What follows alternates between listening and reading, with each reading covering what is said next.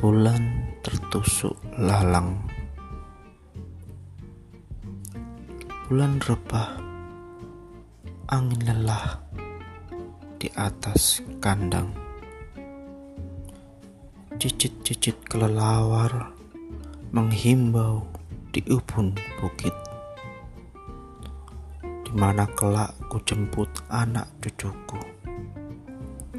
Menuntun sapi berpasang-pasang angin termangu di pohon asam. Bulan tertusuk lalang.